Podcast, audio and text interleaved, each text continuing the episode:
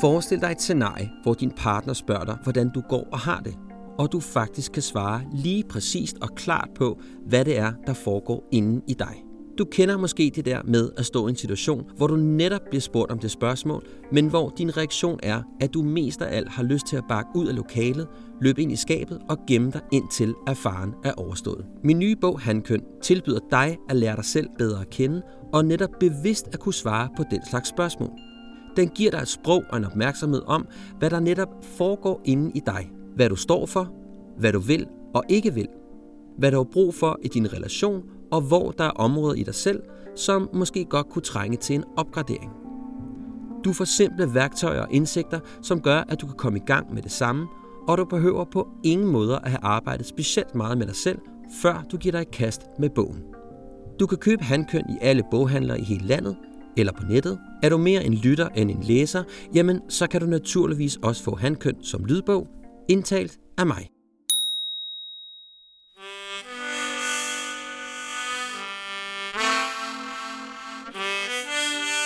Mit navn er Peter Aalbæk Jensen.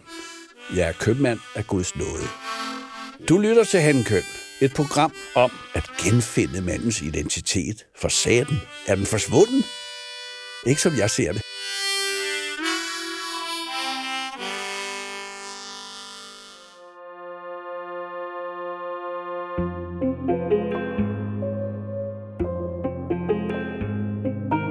Denne gang sidder filmproducent og medstifter af Zentropa Film, Peter Aalbæk, bag mikrofonen.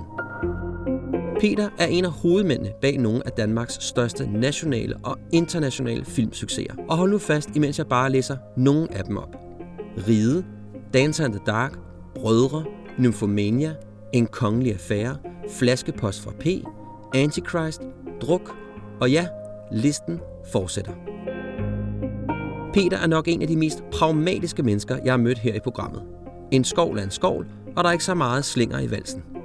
Han er et drevet og kompromisløst menneske, der aldrig går over, hvor gærdet er lavest. Som du måske kan fornemme, så har Peter en meget specifik måde at være i verden på, hvad der jo også er årsagen til, at han til tider er kommet i en del karambolage, især i medierne. Men som Peter siger, jeg skal kunne mærke, at isen knaser under mine fødder, ellers føler jeg mig ikke i live.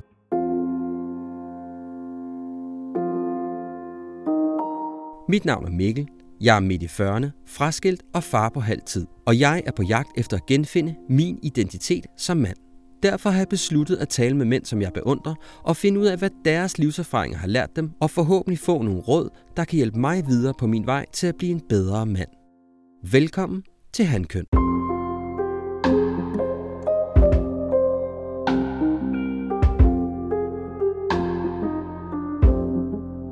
Mit indledende spørgsmål til dig, det er, hvordan har du det med dit eget ansvar? Jamen altså nu, jeg er 65 år gammel. Jeg bor i provinsen. Jeg har ernæret mig selv, siden jeg var et eller andet ganske ung mand. Og det er klart, altså alt hvad jeg siger, er jo enten et resultat af det, eller den måde, jeg er på, har resulteret i, at jeg har valgt at leve, som jeg har gjort det. Ikke? Så med de, ikke undskyldninger, men i hvert fald ligesom det filter, skal man jo så lytte til, hvad jeg siger. Ikke? Ja. Og jeg synes, altså for mig selv, der er ansvaret alt dominerende.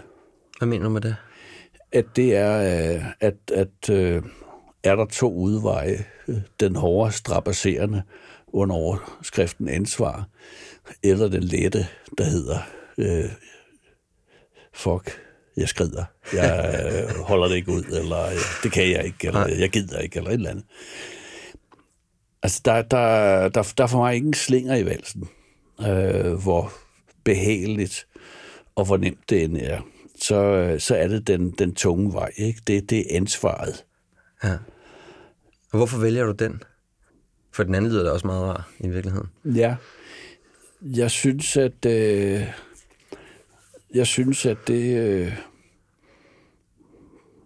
det jeg er forpligtet til ikke gennem min opvækst nødvendigvis. Min mor var knældende anarkist, og jeg fik ros hver eneste gang, jeg skulkede fra skole og var uden for døren og fik bank med en kæp, som man gjorde dengang. Det synes hun var stort. Og min far var en konservativ mand, skøn, men med et helt andet værdisæt end min mor, så jeg kan ikke sådan sige, at jeg kommer med sådan entydigt, du skal gøre din pligt, min dreng. Det er ikke med den på. Men jeg har lært mig, at der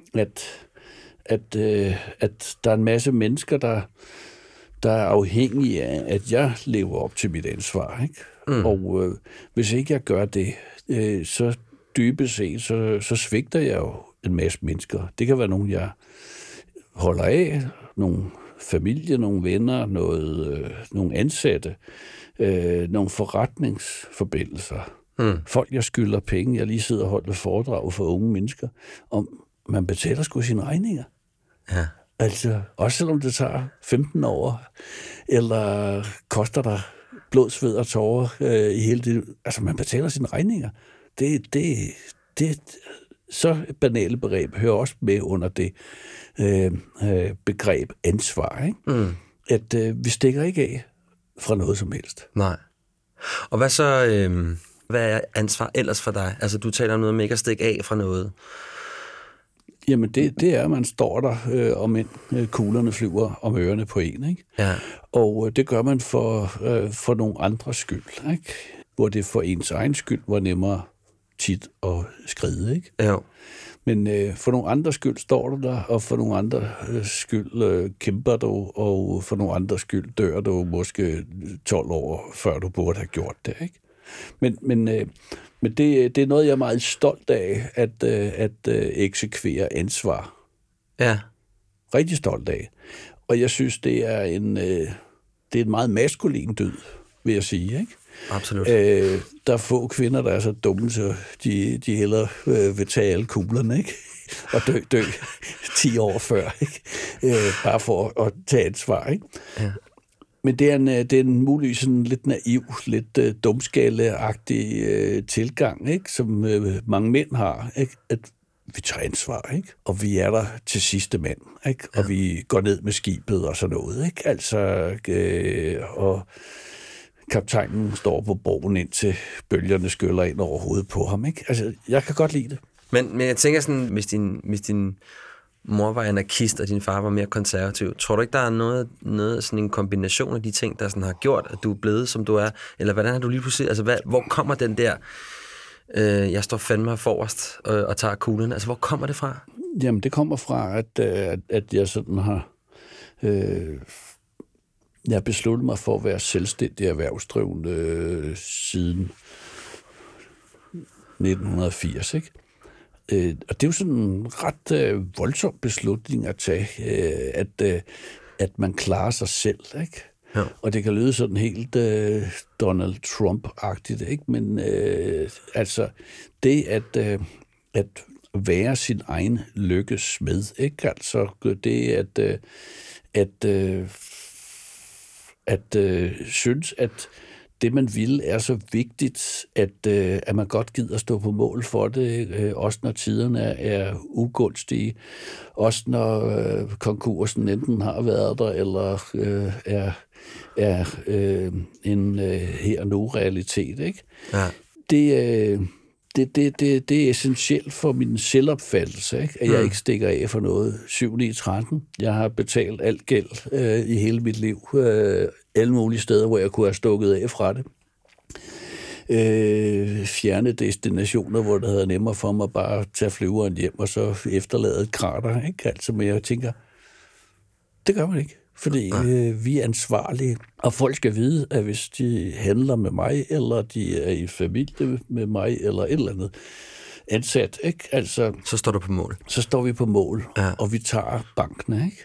Jeg tager bankene før alle andre. Også, og jeg tænker sådan... Sidder du og tænker, hold da kæft, nej. Altså. Nå, ja, nej, altså, jeg, det, nej, jeg synes, nej. Det er sådan en gammeldags, nogle gammeldags begreber, men måske er de så gammeldags, så de bliver moderne igen. Ja, nej, jeg tænker egentlig, at det er en enormt vigtig ting, at være så ansvarsfuld. Også fordi, altså netop det der med, at der jo altså, når jeg så kigger på mit eget liv, så er det, hvis det var sjovt, ikke? Hvis det er skide sjovt, og vi skal lave noget, vi skal male noget, eller vi skal bygge et eller andet, så synes jeg også, det var super let. Men hvis det var lidt kompliceret, hvis det var nogle samtaler, der var svære at tage, eller et eller andet, så må det om, så havde jeg måske... Jeg tog dem til sidst.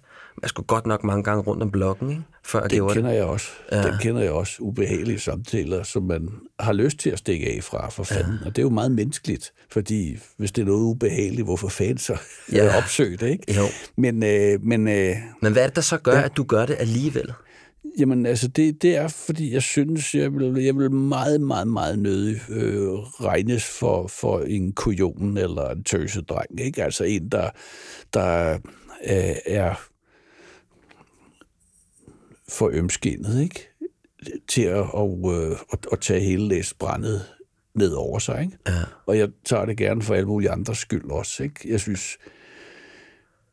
Den periode i mit liv, hvor jeg har været virksomhedsleder, ikke, har jeg taget tæskene, også for alle medarbejderne. Ikke? Altså, når de lavede noget lort, så måtte jeg jo stå på mål for det. Ikke? Ja. Altså, jeg kan se, det er en moderne tendens altid nu at ofre en mellemleder. Ikke? Man skyder en eller anden underordnet ind, ikke? Altså siger, det er jeg meget mod det her, men det var Pedros skyld. Ikke? Ja, der var lige minister her der, ikke? Ja. Så, det er sgu da dit ansvar, mester. Ja. Altså, den, der sidder for enden af bordet, altså, det er den, der må tage bankene.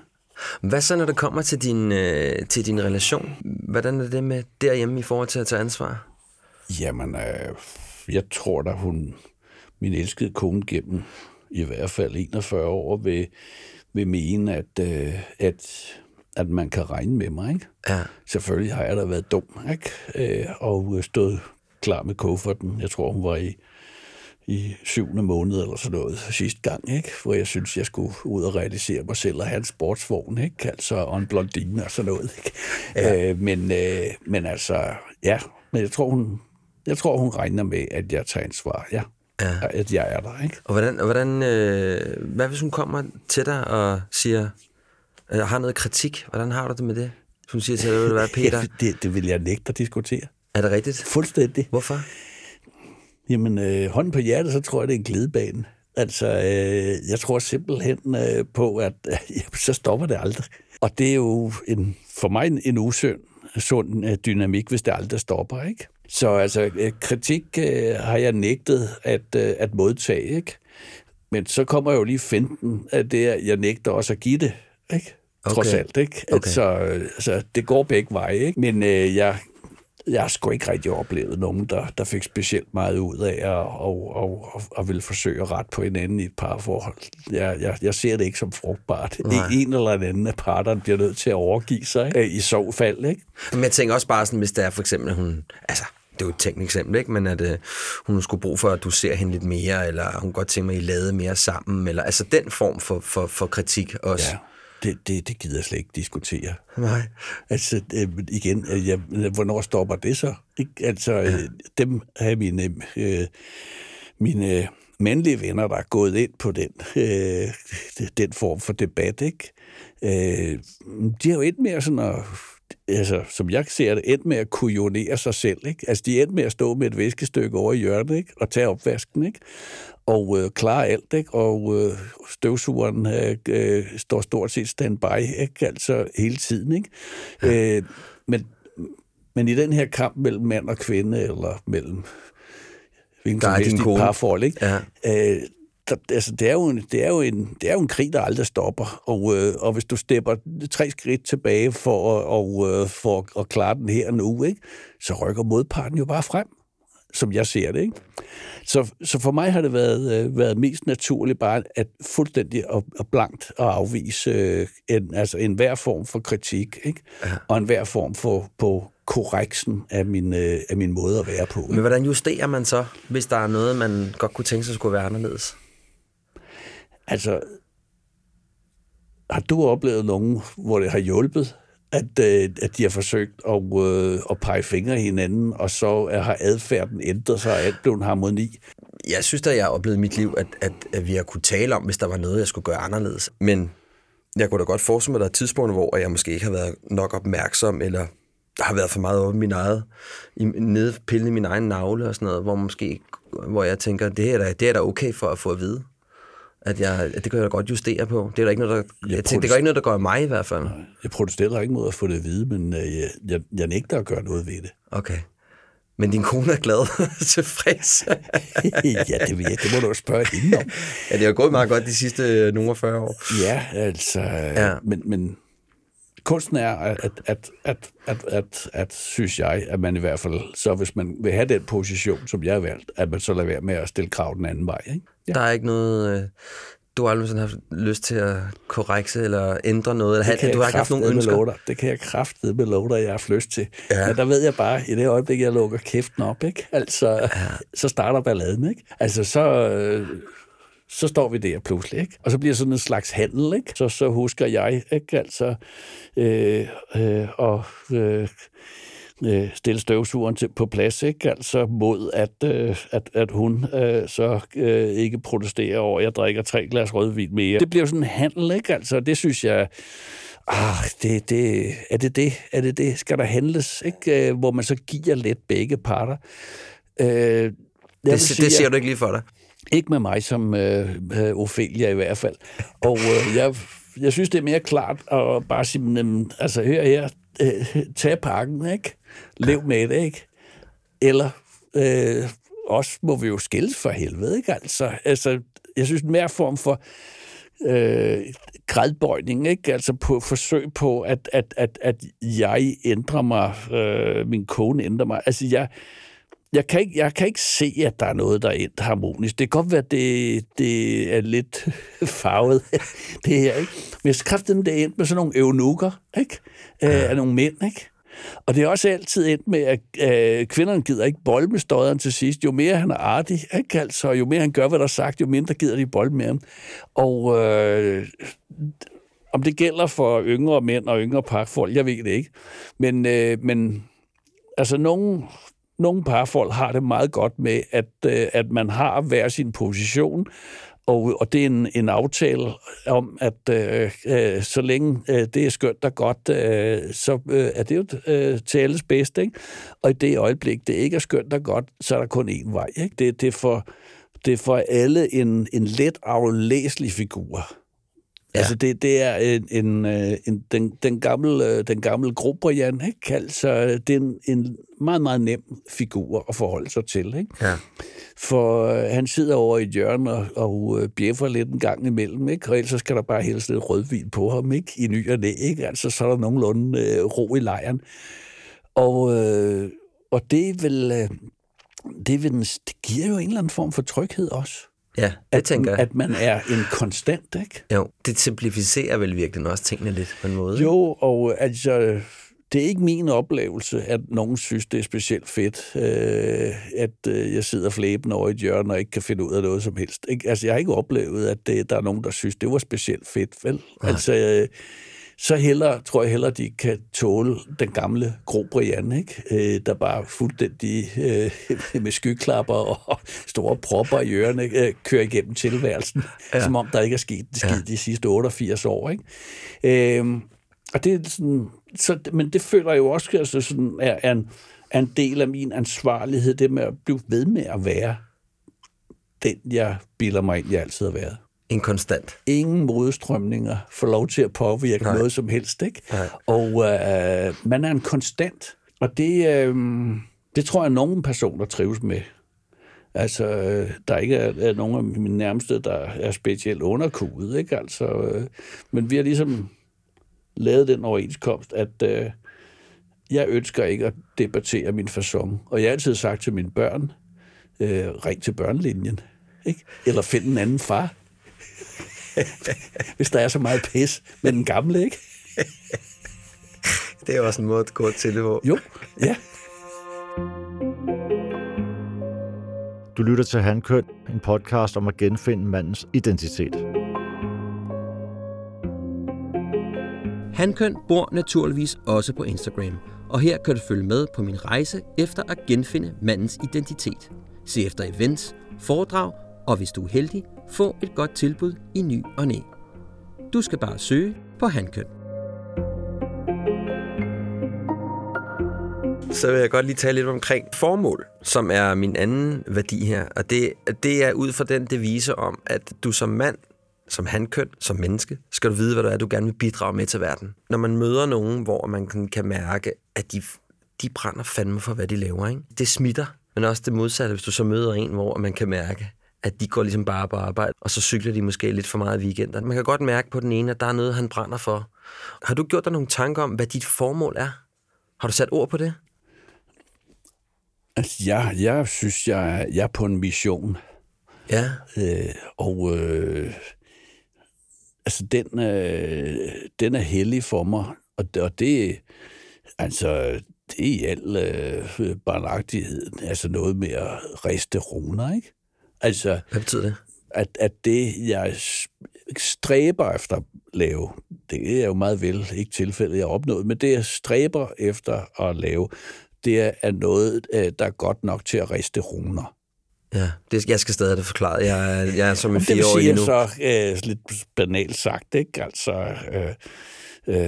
når jeg er kraperet, så er der en eller anden, der står med en granitsten, ikke? Og siger, her boede Peter Aalbæk Jensen, ikke? Altså, ja. Han førte et syndigt liv, stiftede et filmselskab og har nu bygget en økologisk by. Så godt gamle tyran, eller hvad fanden de vil skrive med, ja. At der er nogen, der gider at hugge noget i en sten, når jeg er kraperet, ikke? Det er målet. Om jeg når det ved jeg ikke. Men det er målet. Altså, det er lige, at der er en lille notits i dagbladet, ikke? Ja. Nede i Køge, ikke? Når jeg kraperer. Bare sådan, ja, altså... Og hvad skulle der stå ud over, du har lavet en økoby? Altså... Det behøver ikke være stort. Det behøver ikke være landesorg, vel? Nej, okay, fint. Men det skal bare være nok til, at en lige gider at tage mejslet frem og lige hakke et par ord i granitstenen. Men hvad skal de skrive ud over, at du har lavet en økolandsby og et filmselskab? Hvad var det så, du prøvede at gøre med det filmselskab? Det er nok for mig, at jeg har gjort det. Okay. Og nok, at et andet menneske efter min død synes, at de gider at bruge en eftermiddag på at riste de runer. Ja. Altså så er det nok, eller journalisteleven på Dagbladet i Køge godt gider at sige, Peter Aalbæk Jensen er død. Han stiftede et filmselskab og lavede en økoby, ikke? Boom, ja. Ikke? Jo. Fordi så kan jeg sige, så er det noteret, jeg har været her, og der er nogen, der har noteret, jeg har forladt verden, og gider, som sagt, bruge en eftermiddag på det. Ja. Det er nok for mig. Men jeg tænker også, altså, du laver også nogle meget specifikke film. Altså, det er jo ikke krummerne 3, du laver. Hvad går det ud på? Det er vel lidt det samme. Ja. Det er vel, altså, det er nok et barnligt behov for sådan at være en lille pudelhund, der sidder på bagbenene og bliver klappet på hovedet og rost til en eller anden pudelhund-konkurrence, ikke? Fordi vi har den flotteste hale eller sådan noget. Det er sådan et behov for en anerkendelse, ikke? Af indsatsen. Ja, men det jeg tror, jeg prøver sådan at pille i det er at sige, altså Antichrist og diverse film, der er kommet ud af Zentropa, det er jo ikke sådan, altså det er jo ikke børnefilm, men. Altså det er jo nogle film af en vis kaliber og en vis kvalitet og en vis æstetik og sådan noget. Altså jeg mener, der er også jeg tænker, det formsprog, som I har lavet, er jo også sådan ret specifikt. Handler det om bare at råbe? Jeg tænker, der ligger vel noget dybere i det? Jamen, det er vel dybest set også lidt det samme, ikke? Som den lille pudelhund der, ikke? Ja. At jeg drømmer om, så i hvert fald, at der lige er en halvlinje, ikke? Hvor der står mit navn på, ikke? Ja. Bare en halvlinje, ikke? For så synes jeg, det er det hele værd. Så det har været registreret af omverdenen, at jeg har været i sving omkring forhåbentlig 84 år, der er gennemsnitsalderen for en dreng fra 1956 med mit syndige liv, ikke?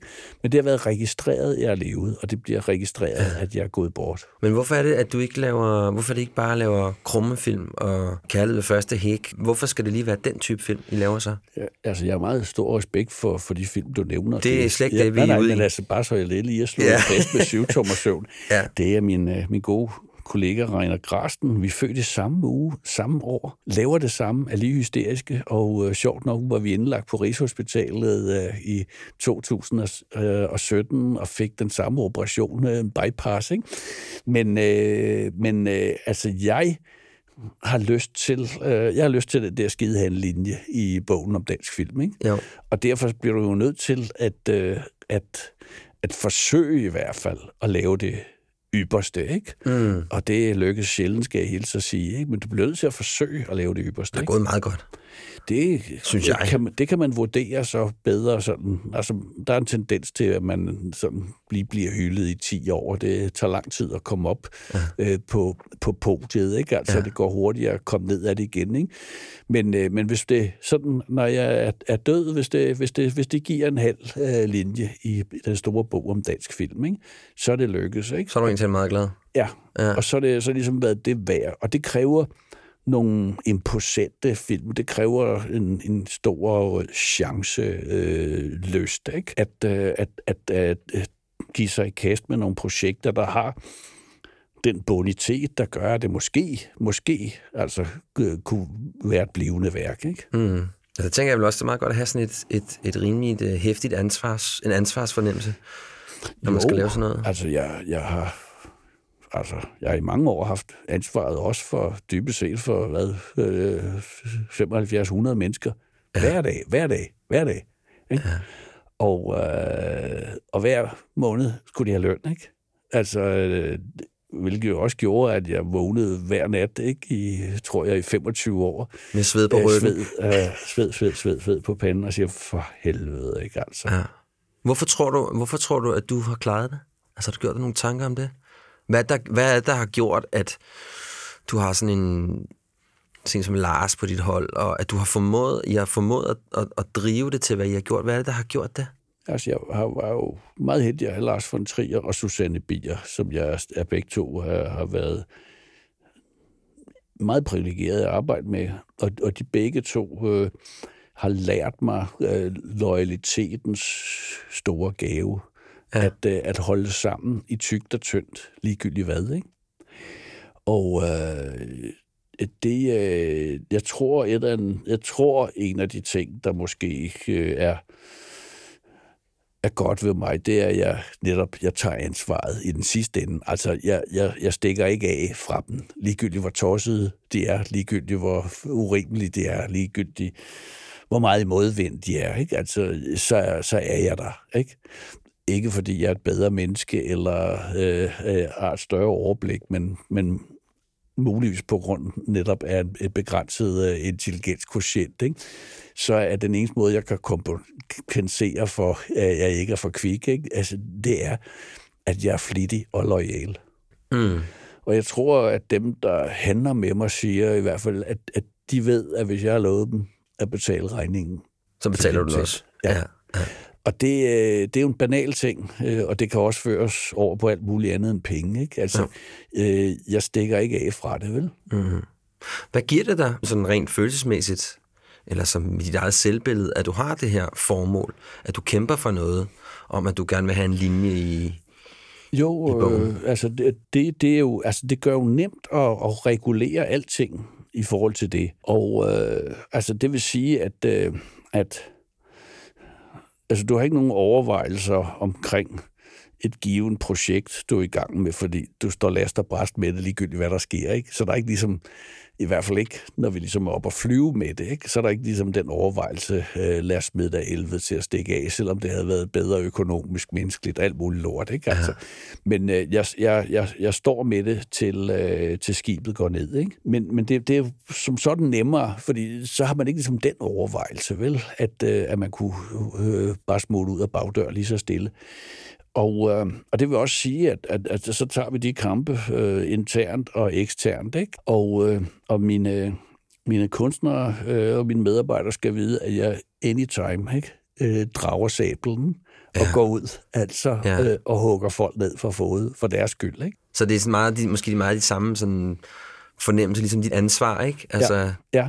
Men det er jo nemmere at tage ansvar, eller tage det her ultimative valg, hvis du synes missionen, altså målet er hellig, ikke? Ja. Fordi så er du jo også klar til at ofre Ja. Det, der skal til. Og der er der for helvede altså blevet offret sindssygt meget, både i forhold til min kone og mine børn og venner, ikke? Altså, som jeg jo så har blevet nødt til at lade sejle, ikke? Ind imellem, ikke? Når jeg blev nødt til at have 100% fokus på for eksempel virksomheden, ikke? Så det har jeg sådan besluttet mig for, ligesom jeg altid betaler regningerne til sidst, så skal jeg også betale den regning. Ja. Altså, jeg skal ligesom få fulgt mit ægteskab og mit faderskab. Det skal følges til dørs, og der skal betales de regninger, der står ubetalte hen fra børnenes opvækst, ikke? Og min kones meget store tålmodighed med mine ekscesser, ikke? Altså, det skal jeg have lukket af, det skal jeg føle er betalt, ikke? Inden jeg stiller træskoene. Kunne du forestille dig at lave noget andet? Sagtens. Hvad kunne det være? Altså, jeg er købmand. Altså, jeg vil tro, jeg kunne handle med ret mange ting. Vinterdæk? Ja. Ja. Men det er jo sådan, at måske romantisere det lidt, og sige, at man kan altid lave hvad som helst. Jeg kunne godt forestille mig, at jeg vil være god til nogle ejendomsprojekter. Ja. Fordi det er lige så tosset, som film har jeg fundet ud af. Altså, det er jo at se en eller anden lortebunke ude på Amager, ikke? Altså, for fanden, hvor vi sidder nu for 30 år siden, ikke? Altså,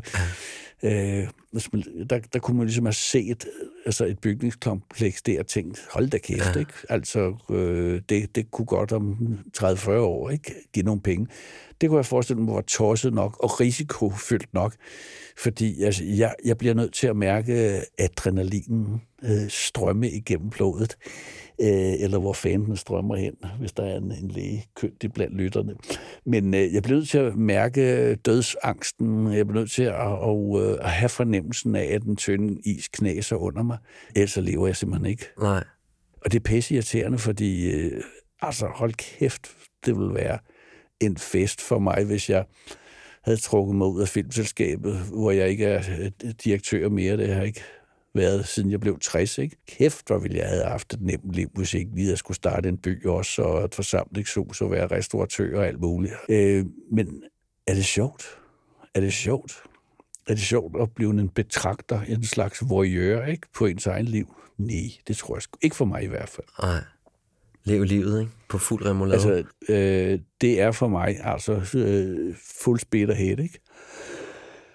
Og vi skal ikke dø strådøden. Det skal vi satme ikke. Aha.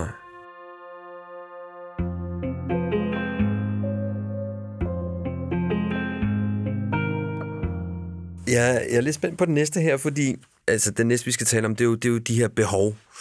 Og der er jo lidt nysgerrig på, også i forhold til dig, fordi det, jeg også fornemmer på dig, det er, at du har en specifik måde, du er til på i verden. Og det kan man tage, eller man kan lade være. Og det, din kone kan gøre lige så, at hun kan vurdere, om hun har lyst til at være med i det projekt, eller ikke med i det projekt. Det, vi skal tale omkring, det er jo de her, at man har nogle behov, som ikke bare er fysiske behov. Altså du siger, jeg skal brug for at være alene, eller jeg skal ud og fiske med drengene, eller jeg skal ud og spise noget god mad. Men også sådan følelsesmæssigt behov, man har i relationen. Altså en måde, man har brug for at blive set på, eller hørt på. Har du nogensinde gjort dig nogle tanker omkring det, eller er det sådan også lidt ligesom, eller dit ansvar? Altså dybest set gør jeg kun, hvad jeg har lyst til. Ja. Og det, hvad jeg har lyst til, har overskygget meget andet. Der er sådan en ting, der kan overrule det. Det er jo selvfølgelig tilbage til ansvaret, ikke? Ja. Tilbage til missionen, ikke? De kan overrule det. Dine behov. Men hvis jeg ikke gider snakke, så gider jeg fandme ikke snakke. Det kan jeg love dig. Så sidder jeg altså over i et hjørne og kigger ud over stepperne, ikke? Ja. Og så er det ligegyldigt, hvem der hylder og skriger af mig, hvis ikke jeg fornemmer, at vi er i alarmberedskab på grund af, at ansvaret eller missionen er truet, ikke? Okay. Men nede i det dagligdags der gør jeg, hvad jeg har lyst til. Altså jeg tænker på nogle gange, hvor der vil komme et eller andet, man skal tale om. Trods alt. Det jeg mener, hvad skal man tale om? Ja, men det er det. Ja, men det er det, der er så interessant med dig, ikke? Fordi jeg fornemmer faktisk bare ikke rigtigt, at der er noget sådan. Har du gjort dig nogle tanker om det? Hvad du egentlig har brug for? Jeg kan ikke lide, når hun ikke er der. Nej, okay. Det kan vi sige, det er jo i hvert fald lidt behov, ikke? Ja. Og hvad sker der med det, når den så ikke er der? Jamen, jeg er meget utryg ved at være alene, ikke? Jeg skal kunne høre, der pusles et eller andet sted, ikke? Men jeg har ikke noget behov for, så skal vi drikke kaffe kl. 10.30 og snakke skrædderballe-snak i en halv time, ikke? Altså for at føle, vi et parforhold, ikke? Altså, niks. Men jeg skal kunne høre det pusle. Så hvis du ved, hun er i nærheden af dig? Så er det fint, så behøver jeg ikke mere. Ja.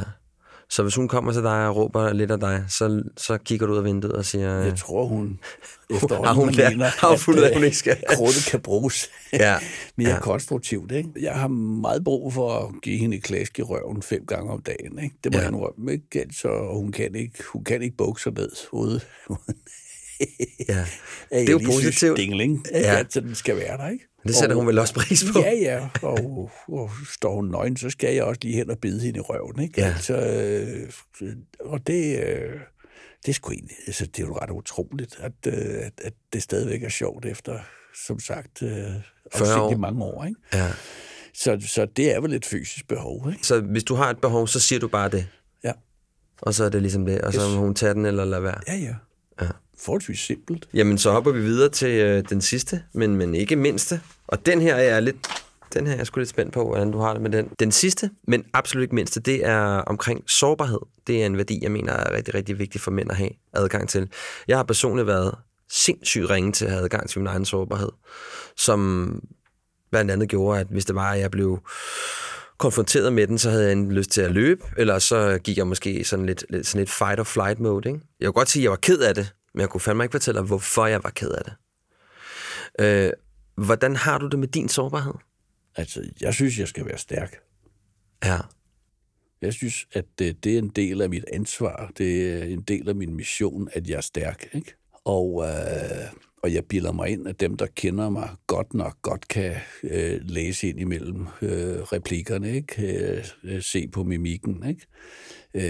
Min elskede kone ved altid, når den er gal, ikke? Hvordan ved hun det? Altså, det kan hun se, mærke og høre, ikke? Altså, og det behøver jeg ikke sådan at annoncere. Og så tror jeg, efter 1,5 dags tid, siger hun, hvad er der galt med dig? Hvad siger du så? Og så siger jeg, en sætning, ikke? Og så er det. Okay. For jeg tror ikke på nogen plapren her heller. Nej. Men, så hvad gør du, hvis du er ked af det? Altså, hvad med på arbejdet, hvis der er noget, der går der på? Er der aldrig nogen, der siger noget til dig? Det viser jeg ikke. Det viser det ikke? Nej. Min kone kan se det på mig, mine børn kan mærke det, ikke? Og så spørger de, og så svarer jeg med en sætning. Ja. For det er jo mærkeligt, selvom man har været sammen så mange år, så kan man jo gå og tro alt muligt andet, ikke? Mm. Men med mig er det sådan en regel meget banalt. Der er det et eller andet med forretningen, ikke? Der generer mig, ikke? Ja. Du oplever ikke, at der er nogen, der siger noget til dig, som du bliver ked af, eller du bliver stødt af, eller... Altså, det kan jeg love dig. Det rager mig en skid. Altså, fordi... Altså, i de cirkler, den branche, jeg har været i, ikke? Altså... Tro mig, altså, der er jeg jo en af de mest normale og psykisk afbalancerede, ikke? Ja. Altså, så jeg synes ikke, jeg skal på den måde vise mine følelser. Jeg accepterer, at alle på min arbejdsplads har lov til at sætte sig over et hjørne og tude. Det skal jeg hilse at sige. Ja. Eller stille sig op og skrige af mig eller et eller andet. Altså, jeg argumenterer ikke for, at nogen skal pakke deres følelser ind. Det tror jeg er skidt. Det der ved, at vi har tilladt os at være meget eksplicit i vores væremåde, har gjort, at den der lille knude i maven, ikke? Som der jo som regel er, hvis man skal opføre sig ordentligt, og hvis man skal køre efter et eller andet kodex, ikke? Pålagt af en selv eller nogen andre, ikke? Det tror jeg, det er det, der slider en op. Så det er sådan set mere stolt af, end at vi har overlevet økonomisk i 30 år, det er, at kun en er gået ned med flaget, ikke? Ja. Der er fandme ikke mange børnehaver og andre arbejdspladser, der kan prale af, ikke? Så for guds skyld, kære venner derude, de få, der måtte være tilbage efter den her samtale, ikke?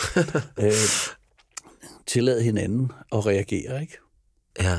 Men hvordan reagerer du så, hvis der kommer en over og er pisseked af det? Og siger, jeg kan slet ikke finde ud af det, jeg er helt udskiden. Jeg siger til dem, det er ikke synd for dig, fordi du arbejder i en privilegeret branche, hvis du er i filmbranchen i hvert fald. Mm. Du bor i Danmark, ikke? Luk røven. Simpelthen, luk røven, ikke? Tag dig sammen. Altså, hvor meget piv kan man tillade sig, hvis man er i den kreative klasse, bor i Danmark, ikke? For fanden, ikke? Altså, det accepterer jeg ikke. Nej. Det er forståeligt, at man kan hænge med snudskaftet over ens børn og børnebørn og hvad der ellers kan være, ikke altså? Ja. Men at kalde en for ulykkelig i Danmark, det vil være... Det vil gå lige over grænsen. Synes, ikke? Hvad hvis din kone kommer pisseked af det og græder og har haft en frygtelig dag? Hvad gør du så? Det gør hun ikke. Det er aldrig sket? Jo... Men lidt det samme. Altså, vi har trukket et lodseddel, ikke, ud af 7,5 milliarder mennesker, ikke? Og der er vi lige landet i Danmark for fanden, ikke? Altså, og klarer os nogenlunde. Altså, der er altså ikke meget, man kan tillade sig at brokse over. Så det vil jeg sige til 9 ud af 10 reaktioner. Tørst nødskaftet og kom videre, ikke? Det vil jeg påstå, ikke? Ja. Og det er jo altid, fordi det er synd for en selv. Det er jo aldrig, fordi det er synd for andre, ja, som regel. Det er altid, fordi det er synd for en selv, man sidder og flæber, ikke? Men hvad er grænsen ligesom for, hvad du så vil godtage som... hvis der er noget galt, hvis man reagerer på, der er noget galt med ens nærmeste. Ja, det fortjener en krammer, ikke? Jo. Det gør det. Ja. Så hvis din kone kommer og er ked af det, hun har mistet nogen, eller... Ja, absolut. Yes. Ja. Så kan vi godt åbne lidt op for... Så er det jo for en gangs skyld heller ikke en selv, man synes, det er synd for, som regel i hvert fald, ikke? Hvis der er nogen andre, der er sket noget frygteligt for, ikke? Vi kan se med andre spændende ting, vi spørger om. Du har jo været utrolig præcis. Jamen, det glæder mig da. Så er det i hvert fald nemmere at aflæse mig. Der kan det være, at man du er let at kan læse mig eller et eller andet, men hvis det er forståeligt i hvert fald, hvad jeg siger, så er vi langt, ikke? Jo, men det synes jeg. Peter, tusind tak, fordi du gad at svinge forbi studiet og lige tale lidt med mig. Ja, for fanden, altså. Når som helst, ikke? Jo. Det er jo interessant at blive udfordret på nogle essentielle spørgsmål. Ja. Det fejler sgu ikke noget. Det ønsker jeg da for enhver gammel tyran som mig selv, at der er nogen, der spørger til det i hvert fald. Ja.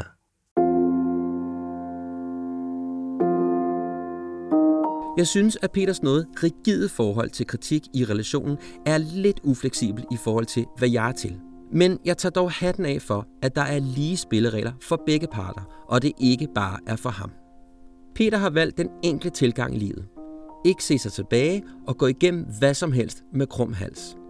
Dette har uden tvivl også været med til, at han har fået så stor succes i hans arbejdsliv. Og der er måske noget interessant i en gang imellem at have en mere stoisk tilgang til livet og de situationer, der opstår omkring en.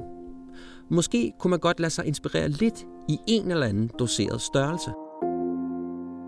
Næste gang kan du møde skuespilleren og til tider superskurk David Danzig, der netop nu er aktuel i den nye James Bond-film No Time to Die, og ser succesen Kastanjemanden, som du kan se på Netflix. Indtil vi høres ved, så pas lige lidt på dig selv, og se nu så at komme ud og købe min bog. På rigtig godt genhør.